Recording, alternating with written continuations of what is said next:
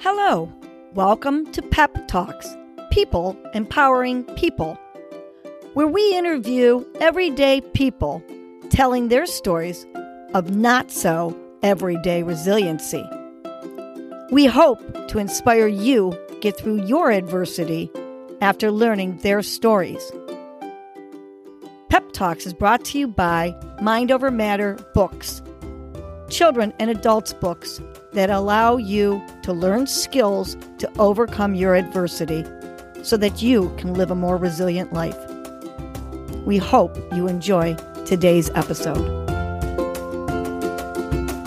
With me today is fourteen-year-old Maria Boulas, a teenager who was diagnosed four years ago while in the fourth grade with thyroid cancer. Maria has undergone three surgeries and three isolated radioactive iodine treatments. Listen to Maria's story of her resiliency as her childhood turned into quite the medical journey. Well, welcome, Maria. How are you doing today? Good. You're doing good. I really appreciate you taking your time out of your day to interview with me. I followed your story for the last four years with your mother, who I work with, Evie Boulas, and I've been praying for you for these four years as well. And now you're finishing eighth grade uh, during this pandemic um, and not really able to see any of your friends the last couple of months. How are you holding up during this this time right now, this quarantine time? I'm good. I like talk to my friends on FaceTime and stuff, so. Good. Keeping yourself socially active, just distance apart. Good for you. Good for you. And you're heading to the high school next year, right? And you guys are in Brecksville, is that correct? Mm-hmm. Good yeah. for you. All right. So, Maria, why don't you take me back to four years ago? Were you feeling sick at all? Like, what was going on that you even got well, this? Like, for a couple of years before that, I had this, like, lump on my neck. So, like, we went to the doctor a few times, and they would do blood work, and they would just say nothing's wrong. You'll, you might have, like, hypothyroidism in the future. But then, like, finally, like, a friend of ours said you should take her to an endocrin- endocrinologist to, like, get that checked out, so. Wow. And right now, you're... You're talking, you have a damaged vocal cord. So listeners, just want you to be aware of that. She's going to have another surgery procedure done to fix that vocal cord. But um, obviously with the thyroid being so close, um, that has affected her ability to speak. So her mother is with us today as well to help with this interview. And I appreciate, Abby, you being here too. Um, so thank goodness for this friend family friend who suggested that you go see an endocrinologist.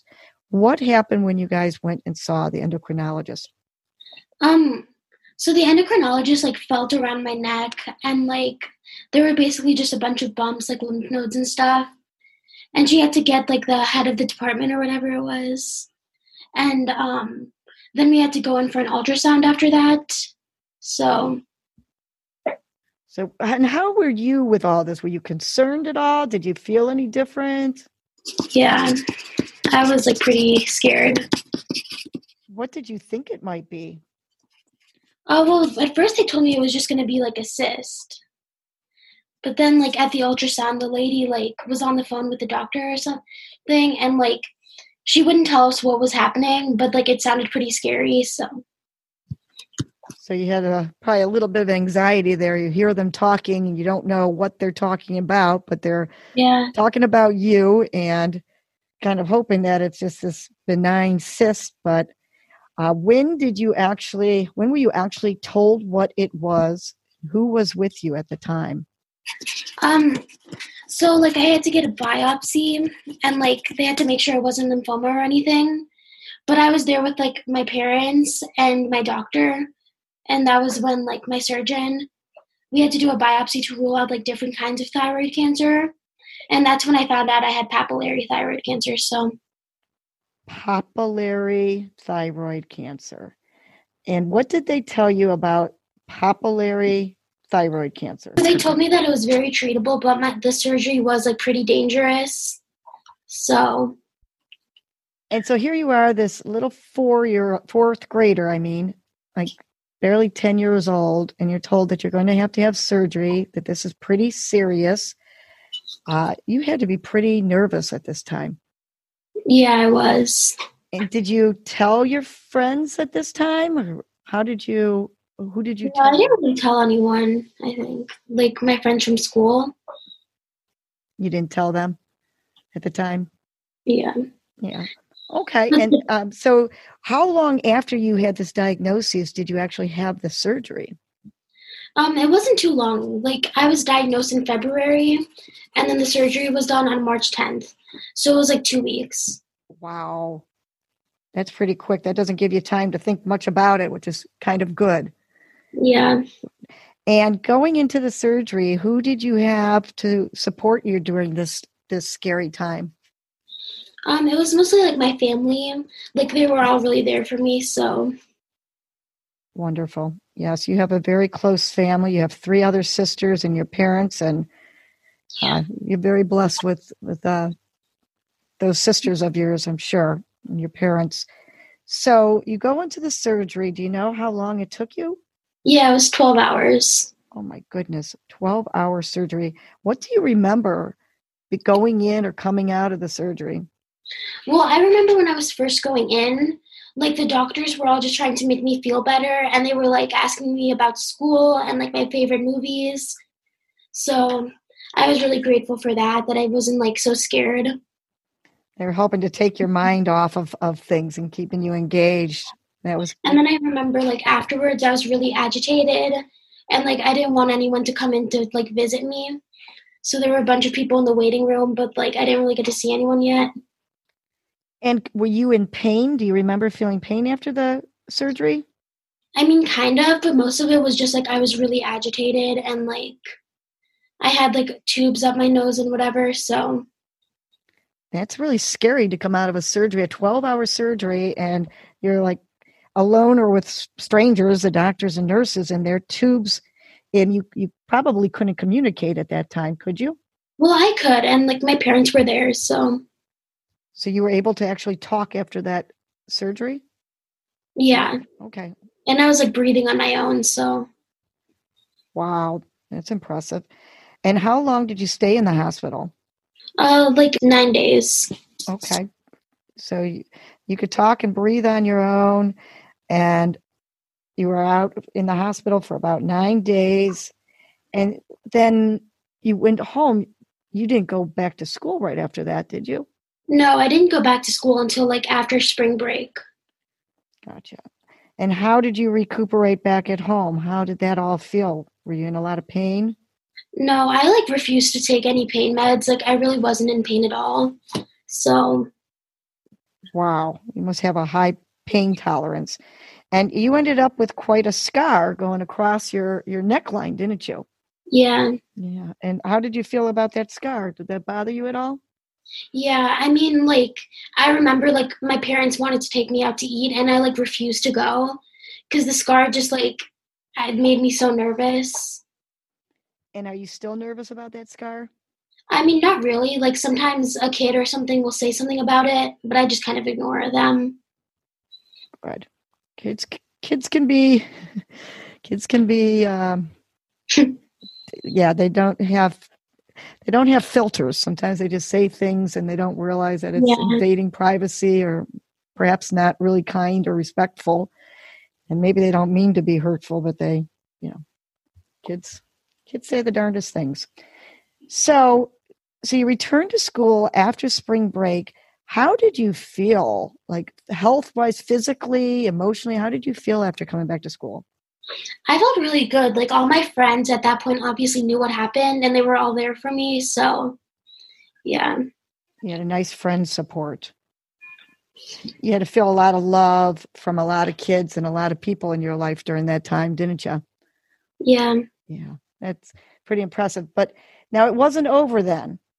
That was your first of three surgeries, so and that's fourth grade. Tell me how this progressed then. What happened then? The second surgery I actually had when I was in the hospital. Like, I had these tubes on my neck, and I guess, like, they there was something wrong with them, and I had to have a surgery. So it wasn't like a major surgery or anything. They just needed to fix something. Okay, gotcha. So then the, the third surgery, however, was like a whole other incident. Yeah. And how long after that first surgery was that third surgery? Well, it was like right after sixth grade. So it was a couple years. And why did they have to have that surgery? What was happening then? Well, I still had some like, I still had some um, like pieces of things, and I had lung mets too. So they wanted to like see what was going on. So Maria's mother, Evie Boulas, is sitting next to Maria and jotting down some notes for her that we're picking up in the background. So I'm going to let Evie share a little bit about this topic. So when she had the surgery, we knew about the lung mets. The, the mass had gone down into her neck, and that's why the surgery was so long. They actually had had doctors ready because they might have had a crack open her chest, but thankfully that's why the scar's so big. They were able to get everything out of the chest. However, the lung mets were still there, and when the lung mets are still there, the thyroid cancer is still present and can spread. So the following year, her numbers were high still for thyroglobulin, and she had a scan that showed her lung mets were clear, but it was a false scan. So they're like, there's got to be more in her neck. So it can regrow in the thyroid bed in the neck. So they went in and removed things from her neck again, the second surgery, but it was a smaller incision. It was a lot less invasive, obviously. So the second surgery wasn't nearly as intense as the first one. And then that's why she does those radioactive iodine, because we still are working on the lung mets. They haven't really responded to the radioactive iodine, but um, that's why we're working with a specialist at M D Anderson, because our doctors, you know, obviously here we have radioactive iodine, but there's some new treatments for lung mets that this doctor is kind of pioneering and piloting. And he's trying to find what mutation Maria has, which is why the radioactive iodine isn't killing the lung mets, to be able to uh, prescribe the right drug therapy to eliminate those lung mets. And you're saying lung mets? Is that- Metastasis. So her thyroid cancer, because it had spread through the chest, it had spread to the lungs. So her lung metastases are still there and have pretty much been unchanged in four years. Some have gone up, some have gone down, but pretty much stable. But we obviously want to get rid of those lung mets. So that's why we're working with a specialist at thyroid at um, M D Anderson. Okay. Now tell me about these isolated radioactive iodine treatments that you're having for this. What does that look like and feel like, and where are you going for, for this? It was like really scary. So the first time I had to stay in like my little sister's room, and basically I just had like a tiny air mattress that I had to stay on, and I was still in fourth grade. So I was really scared to be alone like that, and I couldn't even like be near my parents. So, yeah. So what did they, like, how did this even happen? Like, did they, how did they inject this into you in the first place, and where did that happen? So I had to go to the hospital to um, nuclear medicine, and they like did some scans, and then they basically just gave me this pill and said like, it'll, like, you're fine to go on the car ride home, but then, like, you need to stay away from your parents and everyone else, so. So for a week, you had to stay away from everybody. You kind of had to put the food right outside your door, and... Yeah. So and, why did they have to stay away from you? Well, because I was, like, radioactive. So, like, the reason I had something wrong with my thyroid was, like, had to do with radiation, whether it was, like, from an x-ray or something, we really don't know. But basically, since I was radioactive, I could have hurt somebody else's thyroid too, like that. Wow. And that's scary.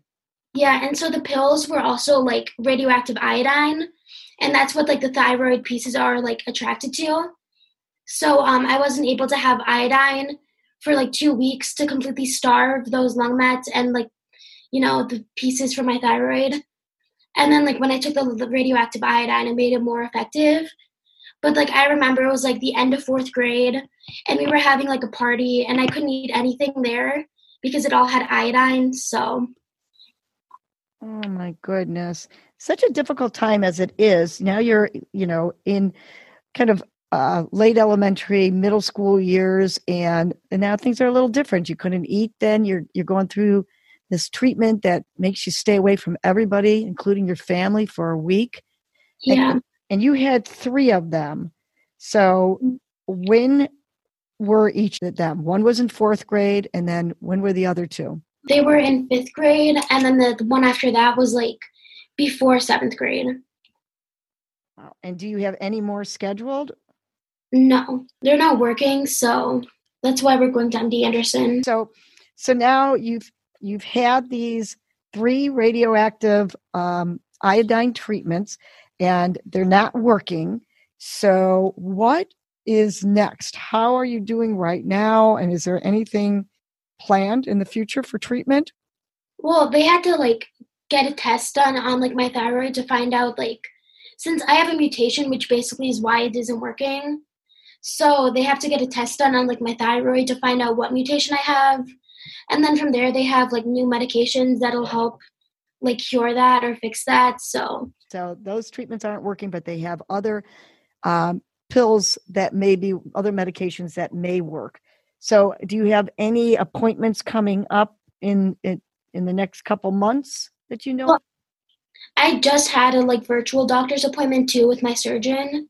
So we were talking about getting my voice fixed and stuff. Good. Are you looking forward to having that fixed? Yeah. Can you feel it d- different? Does it hurt to talk? No, it doesn't. It's just like I can't be as loud as I used to be, which like with speech and debate and stuff, it makes it a lot harder. Oh, I understand that's affecting your speech and debate. Okay. I get that. And are you going to be on this the debate team when you get to high school? Yeah, that's part of the reason why I want to get it fixed now. So that'll be better off in high school. I get it. Very important for speech and debate. Let's talk about some of the things that you're doing to help yourself get through this. The last four years have been quite a journey for you. What are you doing to take care of you and, and still be a kid and enjoy life? Well, now I do speech and debate too. So like, that's like, I really love doing speech and debate. And I also do Goya with like my friends from church, which is a lot of fun. So, what is Goya? So it's Greek Orthodox Youth Association. Basically, like we have basketball tournaments and dances and stuff with a lot of other churches in the area. So a nice social, um, Greek social app opportunity for you. Yeah. You're very nice. Wonderful. And you had your, so you have your Greek support system, your family support system, you have your friends at school, you're involved in speech and debate. You sound like quite the well-rounded young lady. I'm really impressed with your, your resiliency. You seem to be very strong. And every time I talk to your mother about you, you seem to um, just, you have like a, a strong pain um resistance and seem to just keep going going about your business, going about your day, being the kid that you should be, enjoying your life. Uh, what is your what is your hope in the future? Like, do you ever dream about what you want to be when you grow up?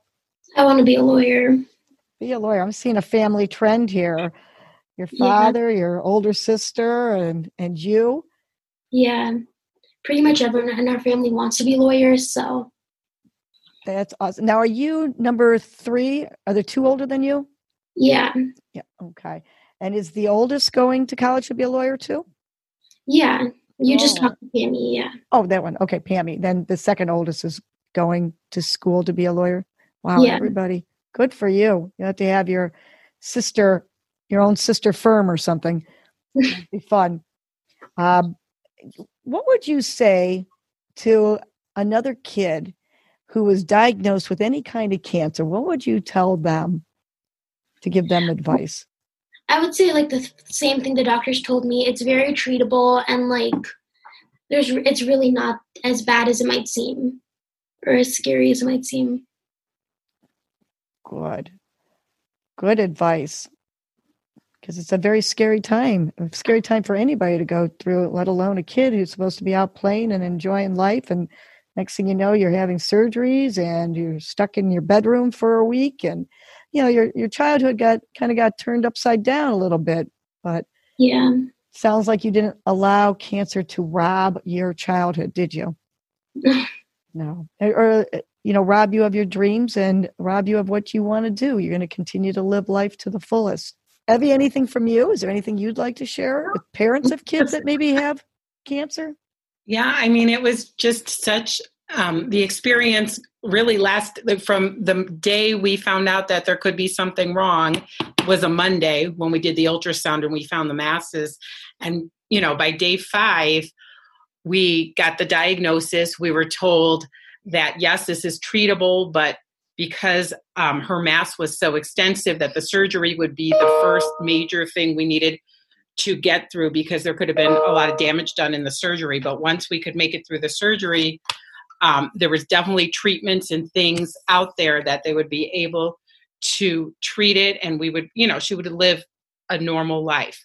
Um, we're just very proud of Maria and everything she does. She's always a funny story. And I'm surprised she didn't tell you this. Um, up until that day in fourth grade, she had perfect attendance. And when I told her we needed to go for an ultrasound, she was refusing. She didn't want to miss school. She didn't want to ruin her perfect attendance record. And even that day while we were at the re- ultrasound, I agreed. And I let her go to school that day. So um, it was like a ten thirty appointment. So I picked her up at ten o'clock, took her to the ultrasound. And then, you know, there was complications. They didn't want us to leave. And Maria was begging, can we please go? I have to go back to school. I don't want to be marked absent for the day. Um, oh my God. So it, it just amazing how your life could turn upside down in just a matter of five days. We went from being worried about perfect attendance to, you know, she had cancer. So, and we're just so proud of her because, um, you know, through middle school, they do this Kick It for Cancer. And she asked if, you know, she could have a birthday party and all the money could be donating to donated to Kick It for Cancer. So for the last three years, she's um, done, we've done a big Halloween birthday party and she's asked for no presents, just donations. And she's been able to raise over eight thousand dollars for Kick It for Cancer, oh which helps local, fa- you know, local families dealing with cancer. And she always tells us how lucky she is because, you know, it has been so treatable and we've had it under control. So she's trying to help others. So she, in fact, she pulled out her Kick It note. She was showing it to me right now. And they said the money she's raised has actually funded one whole week of research for children's cancer. But we're very proud of her because she's always thinking of others. Always. Wow. She was always worried about us too through this and how we were feeling. And, you know, she was just a child and she's just that kind of person where she's always thinking about others. You're a good kid. Evie, you've done a nice job with these girls. Thank uh, you. You've raised leaders. Um, you've raised girls who are very caring and compassionate, strong. You're going to be strong women and a whole family of lawyers. Maria, I have prayed for you for four years and will continue to pray for you. You are an amazing young girl. Your childhood was changed, but it didn't stop you from living your life to the fullest. And I love that your birthday, at the time of you getting gifts and it being all about you, you turned it around to, oh no, let's help all these local families who are affected by cancer and let's all give money to them. eight thousand dollars, and that's a lot of money to raise for this organization. And cancer costs a lot of money to families. So I'm so impressed that you've made Kick It for Cancer kind of part of your journey and helping them. Uh, you just, you are an amazing young woman. You have a growth mindset, you know, not that victim mindset. You've got that mindset where you're going to make an opportunity out of it. And here you have already, as a young child, reached out and helped other families. So I love that about you, and I'm impressed, and I'm I'm grateful for you taking your time during the day to share your story in hopes to help other kids who are diagnosed with cancer and to help other moms who have kids with cancer. So thank you, Evie, and thank you, Maria. I hope you guys you. continue to stay well, and I will keep posted, of course, through Evie on how you're doing. Okay, Maria?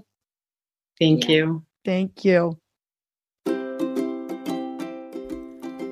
The talking points that we learned from Maria Boulas are that some cancers are very treatable, and cancer may not be as bad or as scary as it may seem. And cancer doesn't have to rob you of your childhood or your dreams. And you can still make opportunities to help others at a time when you are also in need. Today's gratitude is, in the middle of difficulty lies opportunity. Well, that's it for today's interview. We hope our guests helped you overcome some of your adversity and learn some new resiliency skills to help you to live a more fulfilled life. Keep on dancing and don't stop believing.